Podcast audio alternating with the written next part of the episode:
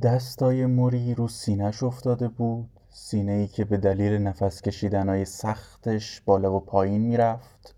میچ بهش گفت تو معتقدی که ما تو رنج هامون اگه بتونیم سختی رو تحمل کنیم یه معنایی داخلش پیدا بکنیم روح خودمون رو رشد میدیم.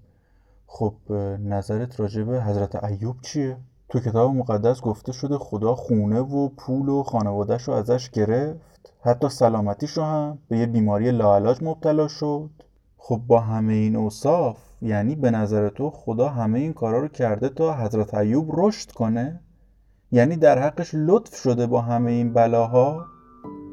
موری صرفه شدیدی کرد در حالی که لبخندی به لب داشت گفت نمی‌دونم به نفش بوده یا نه رشد کرده. ولی فکر می‌کنم خدا هم دیگه زیاده روی کرده اینجا. سلام. من علی خدادادی هستم و اینجا پادکست سهشنبه است.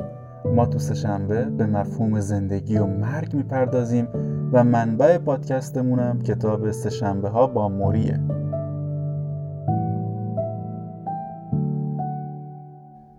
این اپیزود دومین سهشنبه مرداد 99 منتشر میشه.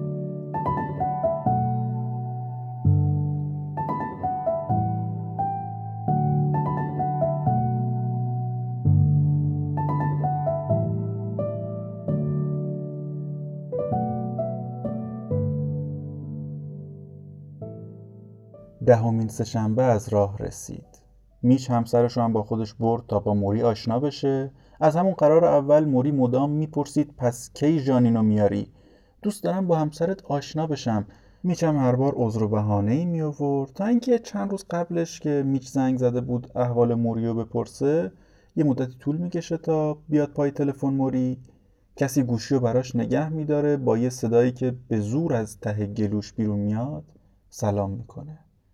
میچ می‌پرسه که مربی حالت چطوره و موری میگه مربیت اصلا امروز حالش خوب نیست بعد گفت میچ همسرت پیشته؟ میشه گوشی رو بدی بهش صداش رو یه بار بشنوم؟ میچ جانین رو صدا زد ازش خواست بیاد پای تلفن همسرش خیلی از خودش با محبت تر بود مهربون تر بود با وجود اینکه هیچ وقت موریو ندیده بود سریع اومد و گوشی رو گرفت. در عرض همین چند دقیقه تماس با استاد اونقدر صمیمی شد که انگار سالهای سال همدیگه رو میشناختن و گوشی رو که قطع کرد گفت دفعه بعد منم باهات میام. و سهشنبه با هم رفتن. موری دیگه طوری شده بود که بیشتر وقتا که می‌خواست بخوابه نیاز به کپسول اکسیژن داشت صرفه هاش وحشتناک شده بود گاهن بیش از یک ساعت حمله ها طول می‌کشید در حدی که موری نمی‌تونست به تموم شدنشون مطمئن باشه. دیگه حتی با هر حمله احتمال مرگش وجود داشت. میش وقتی مرگ و اینقدر نزدیک می‌دید به استادش به مرادش وحشت تمام وجودش رو فرا می‌گرفت. موری داشت به عکسای عروسی که ژانین همراه خودش اوورده بود نگاه می‌کرد ازش پرسید تو اهل دیترویتی? و ژانین جواب داد که آره. بعد موری شروع کرد خاطر تعریف کردن از یه سالی که اونجا تدریس می‌کرده سعی داشت جانین احساس غریبی نکنه احساس بدی نداشته باشه حالش خوب باشه از این دیدار.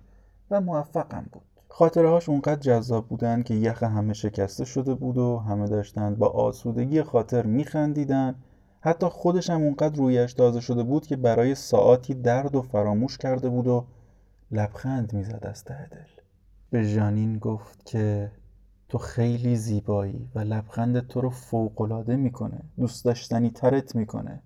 میچ بهم گفته که تو خوانندگی خیلی با استعدادی. میشه لطفا یه چیزی برام بخونی؟ ژانین با این جور درخواستا خیلی زیاد مواجه می‌شد. اصولا فکر کنم همه جای دنیا این شکلی باشه که وقتی متوجه میشن یه نفر برای امرار معاش خوانندگی می‌کنه و اتفاقا تو این زمینه استعداد خوبی هم داره ازش این درخواست رو می‌کنن که برامون یکم بخون یکم لذت ببریم و اینجور حرفا دیگه. ولی خب جانین همیشه خیلی معدبانه نمیپذیرفت. گاهی به رسم فروتنی و گاهی هم به دلیلی که اون جمع جمع هنرشناسی نبود. قدر هنرش رو نمی‌دونستن. میچم خب طبیعتا انتظار داشت که مثل همیشه این دفعه هم نپذیره ولی جانین بلا فاصله با لبخند در حالی که به چشای موری زل زده بود شروع به خوندن کرد. البته نه برای میچ و نه برای ما فکر نمی کنم جای تعجبی وجود داشته باشه. می‌دونیم که اتاق موری جایی نیست که بشه احساسات رو کنترل کرد داخلش. اتفاقا یه مکان امن برای رها کردن خودت وسط حسات و ژانین هم کامل خودش رو رها کرده بود. موری چشاشو بست تا به نکات آهنگ خوب دقت کنه. هر لحظه لبخندش پر رنگتر می‌شد. در حالی که بدنش مثل یه سنگ بی حرکت شده بود. ولی قشنگ می‌شد حس کرد که از درون داره میرقصه. آواز که تموم شد موری چشاشو باز کرد و قطره های اشک رو گونهاش جاری شدن. با تمام وجودش آهنگ شنیده بود صدای ژانین رو لمس کرده بود. فکر نکنم تا اون زمان کسی اینجوری ژانین رو شنیده باشه حتی خود میچ. خب بعد از اینکه موری بابت هدیه فوقالعاده ارزشمند ژانین یعنی آوازش ازش تشکر کرد و دستش رو فشرد ژانین و شارلوت رفتن تو پذیرایی تا میچ و موری به پایان نامشون برسن. میچ گفت تقریبا همه کسایی که می‌شناسن با ازدواج مشکل دارن. یه از تنهایی و نبود گزینه مناسبشون مینالن. اونایی هم که ازدواج کردن معتقدن که اشتباه بوده این کارشون. دیگه اینقدر از این حرفا می‌زنیم اینقدر این ناله ها رو میشنویم که شنیدنشون عادی شده برامون. شده مثل سلام اول پرسی هر روز هر لحظه داریم میشنویمش دیگه از همه. هیچ کس تو جای مناسب خودش نیست. هیچ کس از شرایط خودش راضی نیست. چرا مربی؟ مشکل نسل ما چیه؟ موری با افسوس گفت من برای نسل شما متاسفم. تو فرهنگ جدید نگاه عاشقانه به روابط وجود نداره. نگاه ها ابزاریه. و این دلیل همه مشکلاته. بیچاره بچه های امروزی یا اینقدر خودخواهن که نمی‌تونن رابطه عاشقانه واقعی رو تجربه کنن یا اینقدر عجله می‌کنن که بعد چند ماه کار به جدایی می‌کشه. دلیلش هم مشخصه. این نسل نه شناختی نسبت به خودشون دارن نه ارزشی برای خودشناسی قائلن. از کسی که خودشون نشناخته میشه انتظار داشت یه نفر دیگر رو بره بشناسه و درک کنه؟ اگه براتون این درک متقابل یکم گنگه یکم سواله بیایم به خود موری و همسرش یه نگاه بندازیم. تو دانشگاه با هم آشنا شده بودن از ازدواجشون 44 سال میگذشت ولی نیازی نبود موری بگه به ماساژ نیاز دارم یا تایم داروهامه. شارلوت تمام حواسش جمع شوهرش بود. اونا با نگاه کردن به چشای هم متوجه طرز فکر طرف مقابل می شدن موری هم احترام خیلی زیادی براش قائل بود خدایی. مثلا وقتایی که با میچ حرف می زدن بعضی وقتا در جواب سوالای میچ می گفت که اگه این موضوع بگم شاید شارلوت برنجه ناراحت بشه. و حرف رو همونجا قطع می کرد این تنها زمانی بود که موری خود سانسوری می کرد موضوعی رو نمی گفت احترام و درک متقابل این دو نفر شاه کلید حل همه مشکلاشون بود. ولی خب حواسمون باشه دیگه. قبل از اینکه برن طرف مقابلشون رو بشناسن خودشون رو شناخته بودن. موری نفسی تازه کرد چشاشو بست در حالی که از درد آهی می‌کشید. با همون چشم بسته گفت قبلا هم گفتم بازم میگم. من به شخص معتقدم ازدواج مهمترین کاریه که باید تو زندگیت انجام بدی.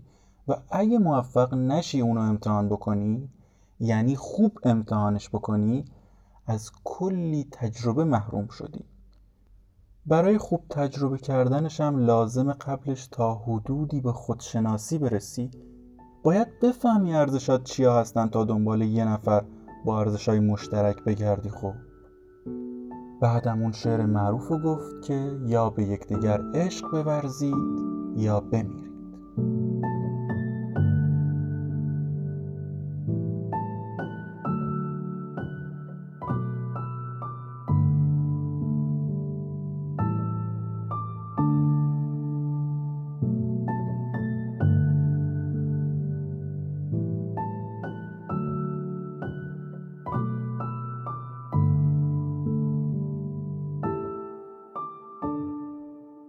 دستن در کارهای برنامه راه شب برای سومین و آخرین بار اومدن خونه موری قبل از اومدن کاپل زنگ زده بود و گفته بود که اگه شرایط جسمیت مناسب نیست یا خودت دوست نداری تو مصاحبه شرکت کنی عیب نداره ها.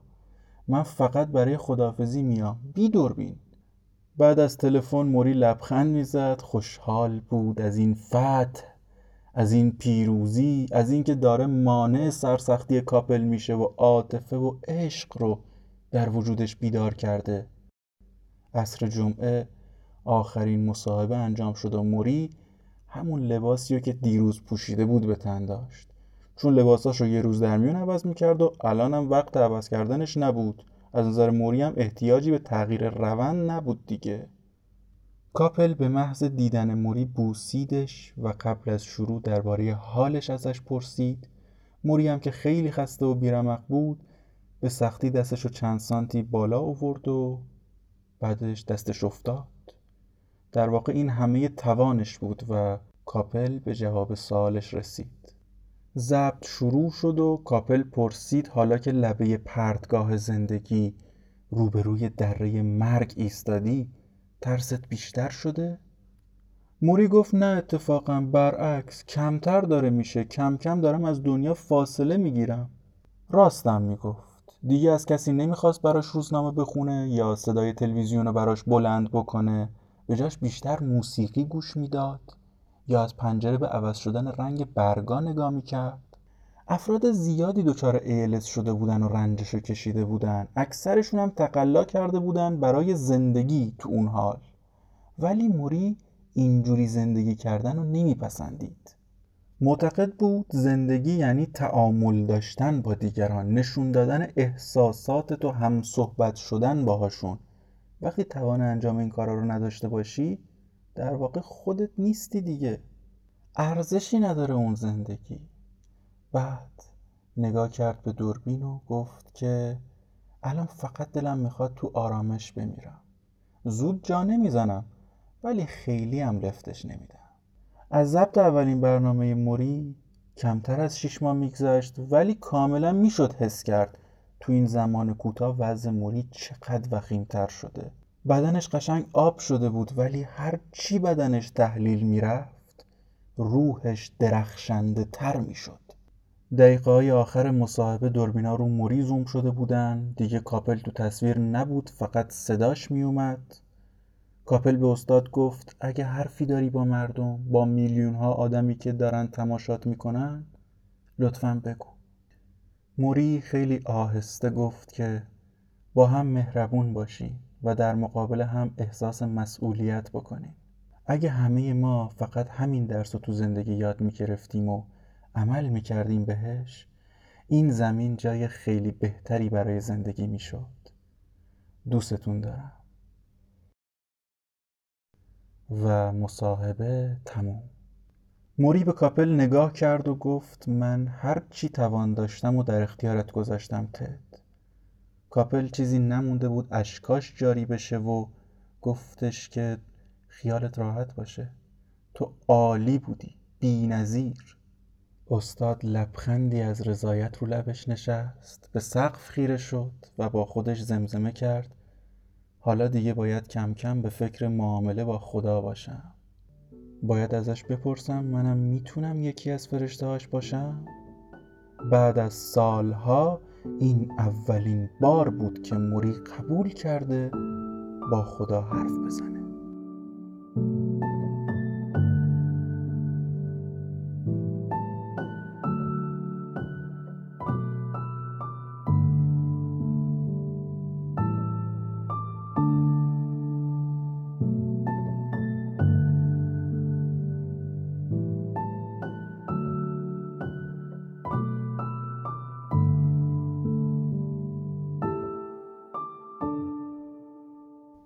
به فرمان فیزیوتراپ محکم به پشت موری ضربه می‌زد. موری لباس خواب تنش بود و به پهلو دراز کشیده بود رو تخت. میچ با کف دست پشتش ضربه می‌زد تا خلتاش روون بشن تا راه نفس کشیدن باز بشه براش. موری تو همون حین با یه صدای بریده بریده ای می‌گفت من همیشه می‌دونستم که تو قصد زدن منو داشتی و همه اینا نقشه بوده. میچم همزمان که ضربه می‌زد گفتش که تازه کجاشو دیدی؟ اینا همش به خاطر همون نمره ترم چاره که به امدادی یا و همشون با هم خندیدن. خنده ای تلخ خنده ای سیاه. از اون خنده ها که وقتی تو بچگی فکر می‌کردیم شیطون پیشمونه بلند بلند سر می‌دادیم تا فکر نکنه ترسیدیم در حالی که همونم ترس از شیطون نبود. ترس از مرگ بود. حقیقت اینه که بیماری بیش از حد خطرناک شده بود دیگه. به ریش رسیده بود حساس در این نقطه ممکن. نفس کشیدن براش سخت شده خیلی هم سخت شده.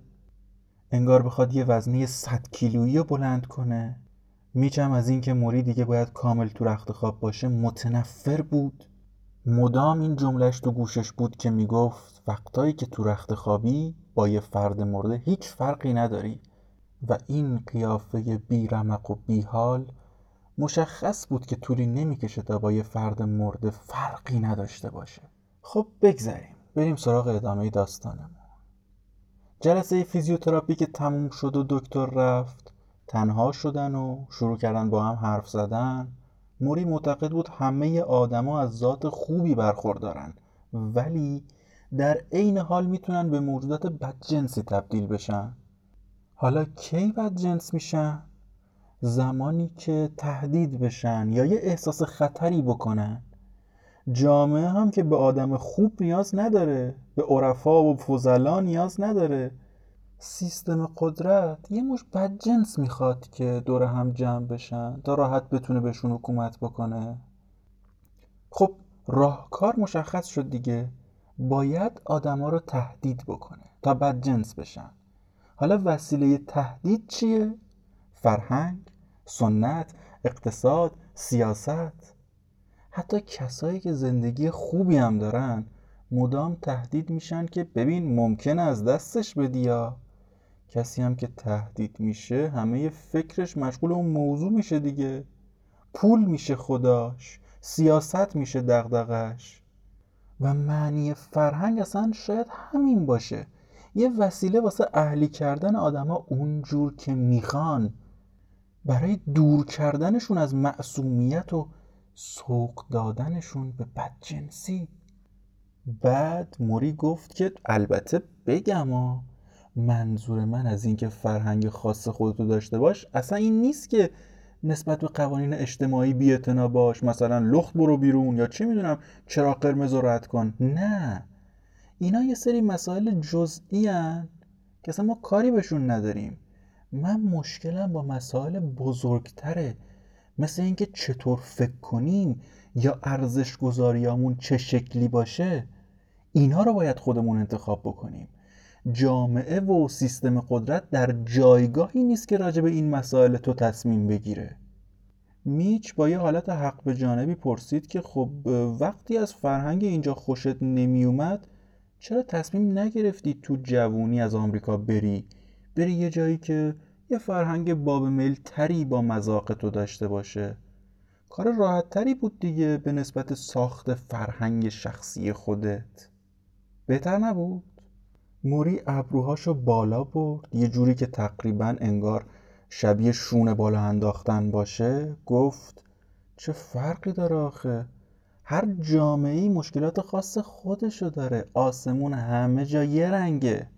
به نظر من تغییر محل زندگی راه حل نیست. یه فراره یه مسکنه که چند روز فقط می‌تونه جواب بد بده. هر جایی که باشی هر جایی که زندگی بکنی لازم فرهنگ خاص خودتو ایجاد بکنی. لازم تغییر بکنی. میچ. تغییر در درون تو رخ میده. اینکه محل زندگی مناسب نیست با یه گل بهار نمیشه یا سیستم قدرت اجازه تغییر رو به کسی نمیده اینا ساختارای دفاعی فرهنگه که تو رو ناتوان نشون بده. اینا چیزاییه که تو مخت کردن که نتونی به تغییر فکر کنی که نتونی بزرگ نگاه بکنی اصیل زندگی بکنی. اگه کسی بخواد تغییر بکنه تغییر می‌کنه و به خودش و فرهنگ خود ساختش عشق میورزه و کسی که عاشق خودش و زندگیش باشه تازه میشه ازش انتظار داشت به دیگرانم عشق بورزه. ای کاش همه قبل از مرگ متوجه این موضوع می شدم خب کتاب بیشتر از این دیگه وارد موضوع نمیشه و اینجا توضیح خودش رو راجع به تغییر به پایان میرسونه. ولی خب به نظر من یکم توضیحاتش کمه و خیلی هم موضوع مهمیه. شاید بگم مهمترین موضوع کتاب باشه. پس تصمیم گرفتم که با بررسی یک شعر شعر یک ترانه موضوع یکم با همدیگه بیشتر باز بکنیم. شعری رو می‌خوایم با هم بررسی بکنیم که ارتباط خیلی زیادی با این اپیزود داره و حس می‌کنم به خوبی می‌تونه اون شیره سخن رو که من می‌خوام منتقل بکنه. بهتر از هر توضیحی که من بخوام بدم. شعر از حسین صفاست که محسن چاوشی هم یه اجرای بینظیر روش داره. یه جایی از شعر میگه که تو را ببوس که لبهایت هنوز طعم اصل دارد. هنوز طعم اصل دارد. تو را بخواه که آغوشت هنوز میل بغل دارد. تو را به کار و شکوفا شد تو را بچین و تو را بو کن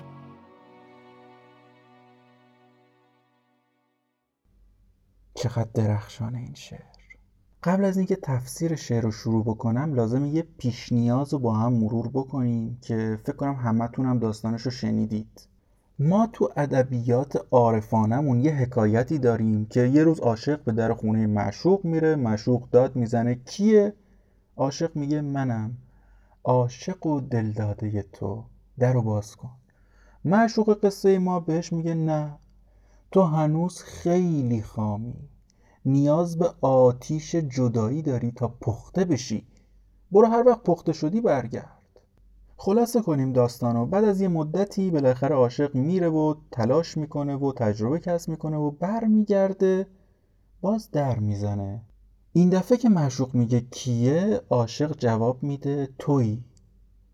دیگه منی وجود نداره همه تویی و اونجاست که در براش باز میشه. حالا این داستان چی می‌خواد به ما بگه؟ ما تو ادبیات عارفانمون عاشق و معشوق رو در صورتی واقعی می‌دونیم که یکی بشن. به قول مولانا عاشق و معشوق واقعی دو هستی ندارن بلکه یک هستی دارن و اونم مسیر عشقشونه. حالا ما بیایم طبق داستان خودمون اینجوری بهش نگاه بکنیم اینجوری بشنویمش. اون عاشقه که داره در می‌زنه ماییم. اون معشوقه چی؟ بیاین فرض کنیم اون معشوق روح خودمون باشه در اون مایه وجودی خودمون. خب حالا چرا در رو برامون باز نمی‌کنه؟ چون ما هنوز درگیر من و توییم. هنوز من و تو رو حل نکردیم. هنوز باهاش غریبه ایم هنوز درگیر ثروت و مقام و قدرتیم. میگه برو. هر وقت پخته عشق شدی هر وقت آرامش واقعی و خواستی برگرد. و به قول موری اکثر آدما درست یه قدم قبل مرگشونه که پخته میشن. و این روح بیچاره تو تنهایی مطلق. بدون اینکه عاشقش گوشه چشمی بهش بکنه پرواز می‌کنه و میره. خب از فضای شعر کم دور شدیم برگردیم به شعرمون. شعر چی می‌گفت؟ تو را ببوس که لبهایت هنوز طعم اصل دارد. تو را بخواه که آغوشت هنوز میل بغل دارد.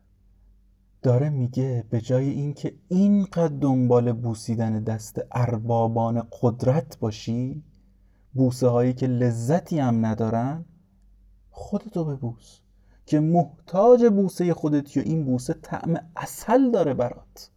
به جای اینکه معشوقه هایی و بغل بگیری که تنشون بوی جدایی میده خودتو در آغوش بکش که عاشقانه پذیرای آغوشت هستی. هم جسمت تنهاست مدامم داره نق می‌زنه سر این تنهاییش. هم روح تنهاست. خلام از سب اینا رو به هم برسون. بعد ادامه شعر چی می‌گفت؟ تو را به کار و شکوفا شو تو را به چین و تو را بو کن. وقتی به خودت می‌رسی داری به خودت وقت میدی رشد کنی میوه بدی. حالا میوه تو بچین و ازش لذت ببر. میوه چیه حالا؟ خودشناسی، آرامش، عشق. یادمونه که موریچی می‌گفتی که می‌گفت کسی که خودشو نشناسه چطور می‌تونه یکی دیگر رو بشناسه؟ حالا من میگم کسی که با خودش غریبه است خودشو دوست نداره و آغوش نمی‌گیره چطور می‌خواد عاشق یکی دیگه بشه؟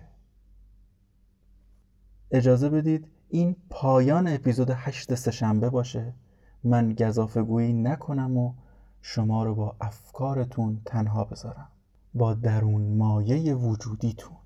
در پایان دعوتتون می‌کنم به شنیدن کامل این آهنگ و حالا بدرود.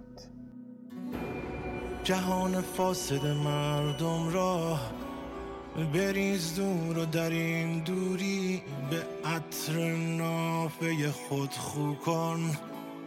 کمین بگیر جهانت را سپس شکار چیانت را. به تیر معجز آهو کن مفصلا زمستان ها و برف نسخه خوبی نیست. برای صرفه گلدان ها گلی نمانده خودت گل باش. تو را به کار و شکوفا شد تو را بچین و تو را بو کن. دلم دفت است نیستانا. نگاه صوفی ناخانا جهان پریشی مولانا. دهان پریشی مولانا. تو خانگاه منی با من به جرخ و یا آحق و یا کن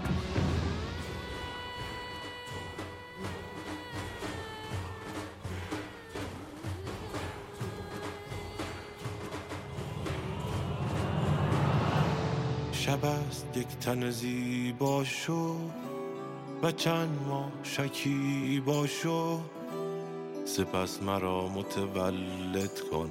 به تاب روی شبم دریا و جوجه اردک زشتم را به زیر بال و پرت قو کن. کسی نمیشنود ماه را اگر که روی سخن داری و درد حرف زدن داری اگر دهان خودت هستی؟ اگر زبان خودت هستی به گوش های خودت رو کن. دو تا بریده از شانه دو تا خجول دو دیوانه. منم دو دست که می‌خواهم بغل بگیرمت ای جنگل. تفقدی نظری چیزی بگین. دو ساقه کم رو کن. مثم که پخش و بلا هستم. دوچار درد و بلا هستم. تو عادلی که طلا هستی به کیمیای مساواتت. تو را بدل به خودت اما مرا بدل به ترازو کن. تو را ببوس که لبهایت هنوز طعم اصل دارد. تو را بخواه که آغوشت هنوز میل بغل دارد. تو را به کار و شکوفا شد. تو را بچین و تو را بو